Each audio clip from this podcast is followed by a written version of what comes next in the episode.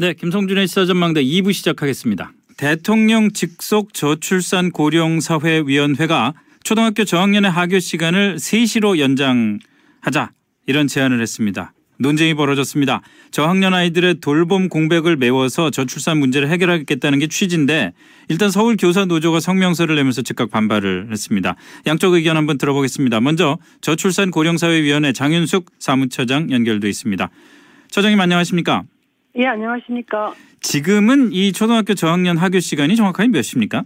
학교마다 요일마다 조금씩 다르기는 합니다만 네. 1, 2학년의 경우는 통상 12시 50분 네. 또 길어지는 날은 1시 40분입니다. 그리고 3, 4학년은 1시 40분, 2시 40분, 네. 5, 6학년은 2시 40분 이렇게 하- 학년마다 다 다릅니다. 그런데 저학년의 그 학교 시간을 오후 3시로 늦추자.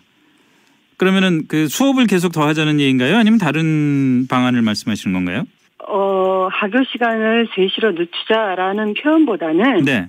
1학년부터 6학년까지 동시에 하교하는 시스템을 만들자라는 겁니다. 네. 그러면 형제가 있는 경우에는 형과 동생이 함께 하교할 수도 있고요. 예. 또 부모님이 뭐 함께 데리고 갈 수도 있, 있다고 봅니다. 네, 네. 그리고 형제가 없더라도 학교에서 공부는 지금과 똑같이 하지만 쉬는 시간을 충분히 하고 또 점심도 여유 있게 먹고 학교 특성에 따라서 다양한 활동을 하면서 여유 있게 학교 생활을 할 수 있지 않을까 이렇게 생각을 하고 있는데요. 예. 저희가 이제 그 53년부터 해서 이제 54년도에 이제 초등학교 의무교육 도입을 했고요. 예. 그리고 59년도 이제 전쟁 끝나고 나서 이게 완성이 됐는데 그 당시는 100만 명의 아이들이 태어나던 베비붐 시대였습니다. 그렇죠. 교원 부족 문제 해결을 위하고 이 초등 의무교육 정착을 하기 위해서 2부제, 3부제 수업을 하면서 이게 저학년들 같은 경우 일찍 끝내서 이제 보냈습니다. 그리고 그 당시에는 유치원이나 뭐 어린이집 같은 교육도 없었고요. 그리고 기본적으로 뭐저 맞벌이 가정이 그렇게 많지가 않았죠. 예, 예. 그러니까 시대가 변하기 때문에 지금의 맞는 시대상에 맞추어서도 그러니까 1학년부터 6학년은 동시에 하교하는 시스템을 만든 게 대부분의 나라에서 다 하고 있는 시스템이고 우리도 그렇게 가는 게 맞다. 저희는 이제 그렇게 보고 있습니다. 예. 어, 그런데 말이죠. 일부 학부모들 네. 얘기를 들어보니까 그 3시에 학교를 하더라도 어차피 그 직접 부모가 돌볼 수 있는 공백, 아, 돌볼 수 있는 시간까지는 공백이 있는 건 마찬가지 아니냐. 어차피 지금 뭐 학원 다니고 여러 가지 다른 활동 하다가 저녁 때나 돼야 부모님을 만나는데 그게 무슨 소용이 있겠냐 이런 얘기도 있더라고요. 맞습니다.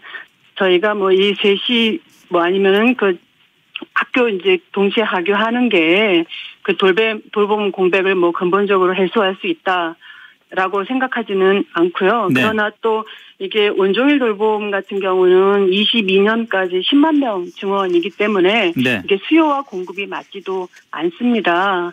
그리고 또 이 돌봄 공백을 해결하기 위해서는 사실은 이게 우리나라의 이제 장시간 근로나 또 자녀 양육을 위해서 근로 환경을 바꿔줘야 되는 그런 문제들이 있기 때문에 네. 저희가 다각적인 정책들을 하고 지금 법안도 국회에 제출해 놓은 상황입니다. 그 중에 일환이라 이렇게 말씀을 예. 하시는 거죠. 자, 그런데 어, 오늘 보니까 저출산 고령화 위원회가 낸 안에 대해서 당장 서울 교사 노조가 교사들의 업무 과중이 너무 심해진다. 이렇게 3시까지 학교가 미뤄지면은 이러면서 반대 성명을 냈는데 이것에 대해서는 어떤 입장이십니까? 지금 시스템으로 보면 이제 그렇게 우려를 하실 수가 있는데요. 네. 저희가 제안을 하는 거는 2022년 교육과정 개편에 맞춰서 하게 되면 2024년입니다. 2024학년도요. 그러면 그때가 되면 지금 작년에 태어난 아이들이 입학하는 시기거든요. 네.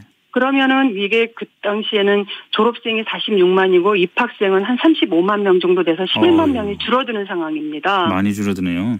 예. 그래서 현재 초등학교 교사들은 문제가 없을지 모르겠지만 신규 진입자는 제약을 받을 수밖에 없는 상황이고요. 네. 그래서 오히려 신규 진입자들의 제약을 좀 막지 말고 네. 또 그리고 지금 현재 있는 선생님들의 업무 부담이 늘리지 않도록 하는 전제를 저희가 달았고요. 네. 그러니까 저희가 어제 처음으로 공론화를 했기 때문에 네. 저희 안에 대해서 충분히 아직 이해를 좀 하시면 또 논의가 달라질 수 있을 거라고 저희는 보고 네. 또 단지 이 시설에 대한 것도 지금까지 한 번도 사실 초등학교 시설을 바꾸는데 그렇게 크게 투자를 해오지 않았기 때문에 네. 저희는 그 시설도 바꿔 나가는 동시에 교사들의 업무 부담 또 그리고 또 학교 내에서의 안전 문제나 여러 가지 문제들 선생님들이 얘기를 하고 계세요. 네네. 많이 듣고 있고요. 네. 이런 거는 같이 다 해결해야 될 문제라고 보고 있습니다. 예.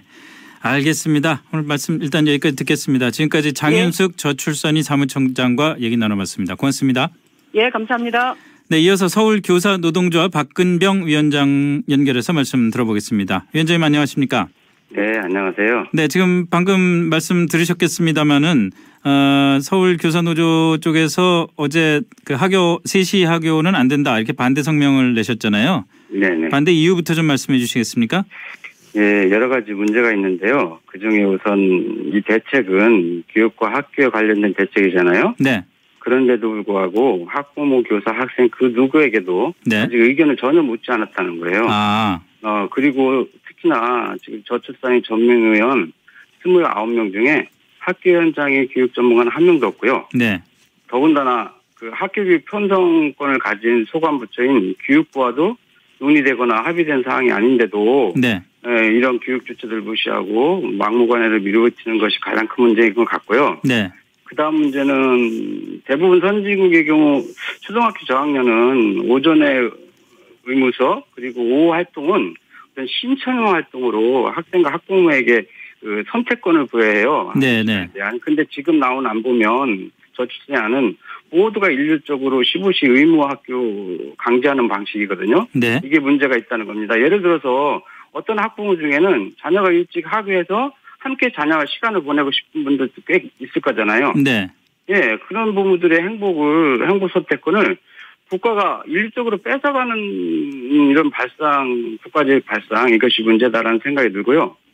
예, 또한 그, 아이들이 한두 시간 학교에 더 있다고 해서, 과연, 음, 부모들이 이게 핵심인데 애를 낳고 싶어 할까, 더 낳고 싶어 할까. 네. 사실 의문이 들어요. 음, 정말 묻고 싶은 심정입니다. 지금 당장에. 제가 그럼 그래서 예, 예. 예, 예, 예. 이건 그 저출산 대책의 어떤 번지수를 잘못 찾은 거 아닌가, 뭐 그런 생각이 들고, 공연히 그 애꿎은 아이들만 잡지 않을까 했던 걱정입니다. 지금 말씀하신 거를 그 개별적으로 간단하게 좀 나, 잘게 잘게 쪼개서 질문을 좀 드리자면요. 네. 우선 그 교육 그 관계자 측과 논의가 없었다는 부분은 이거 자체가 사실은 그 지금 그 위원회의 제안이기 때문에 정책으로 지금 입안이 되는 건 아니지 않습니까? 이 제안을 갖고 이제 논의를 하자는 건데 아, 이미 그 제안하고 논의하기 전에 발표를 하고 이랬거든요. 언론을 통해서 제가 알기로는. 그런 것들이 언론 플레이 문제가 있다라는 거예요. 네.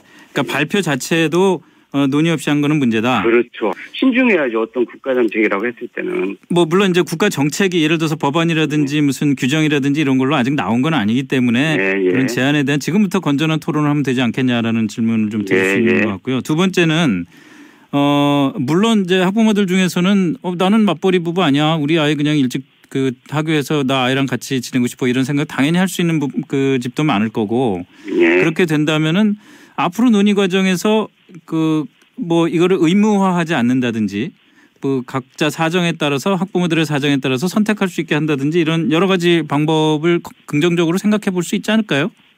아, 근데 지금 현재 그렇게 선택형으로 간다면 돌봄 교실 있잖아요. 네. 국가에서 정말 그 돌봄, 하- 돌봄 교실을 신축, 개축, 증축한다든지 또 인원을 투여해서 온종일 돌봄을 내실화 있게 에, 에, 하면 요, 어, 오후 3시 문제가 아니라 6시까지 온종일 돌봄도 해결할 수 있다고 보거든요. 네네. 근데 그런 방안이 지금 현 시대에 있음에도 불구하고 이렇게 일률적으로 한다는 것이 제가 좀 도저히 이해가 잘 안 가는 부분입니다. 네. 지금 그 노조에서 반대를 한 큰 이유 중에 하나가 지금 상태에서도 선생님들이 여러 가지 행정 업무도 많고 특히나 저학년 아이들 돌보는 거는 훨씬 더 힘든 일인데 이렇게 되면 업무가 너무 과중된다 이런 말씀을 하셨잖아요. 실제로 그렇게 저학년 돌보기가 굉장히 힘든 모양이죠. 이게 근데 저는 기본적으로 그 업무 가중의 문제로 예, 보지 말았으면 좋겠어요. 이게 네. 저는 예, 저출산 대책으로 효과가 있느냐 없느냐 요게 이제 핵심이라고 보고요. 네. 그럼에도 하여튼 교사들은 지금보다 힘이 더 들어갈 건 같아요. 네. 특히나 요즘 그 학, 학교 폭력 온갖 민원에 아주 정신이 없거든요. 뭐 저녁 12시 밤에도 막그 전화 오고 아 선생님들 참 괴롭습니다. 그러시겠죠. 그, 예, 예. 그럼에도 불구하고 뭐 교사로서 어, 나름대로 사명감을 갖고 해나가야 된다고 생각하는데 어, 안타까운 건 아이들이에요. 지금 뭐 한두 시간 늘려가지고 물리적인 환경이 전혀 지금 갖춰지지 않았거든요. 네네. 어, 예를 들어서 지금 신체적인 활동을 한다는데 지금 체육관도 없는 학교가 부지기수고요. 그리고 이 체육관도 한 학급에 한 일주일에 한 시간 정도 이렇게 사용을 못 해요. 네 네. 그나마 이제 만약 그런 운동장으로 나갈 수 있으면 좋은데 요즘에 미세먼지 문제 때문에 운동장도 이렇게 함부로 잘 못 나가거든요. 예. 그럼 결국은 요 좁은 공간, 어, 어, 요쪽 20평 남짓 요 좁은 공간에서 거기에서 아웅다웅 뭐 하라는 얘기인데 그 생각해 보세요. 어른들도 알겠습니다. 예, 예, 이거 안전 문제도 어, 또 생기고 예, 예. 아주 예, 심각한 문제가 생깁니다. 예. 알겠습니다. 말씀 여기까지 듣겠습니다. 고맙습니다. 네, 감사합니다. 네, 지금까지 박근병 서울교사노동조합 위원장과 말씀 나눠봤습니다.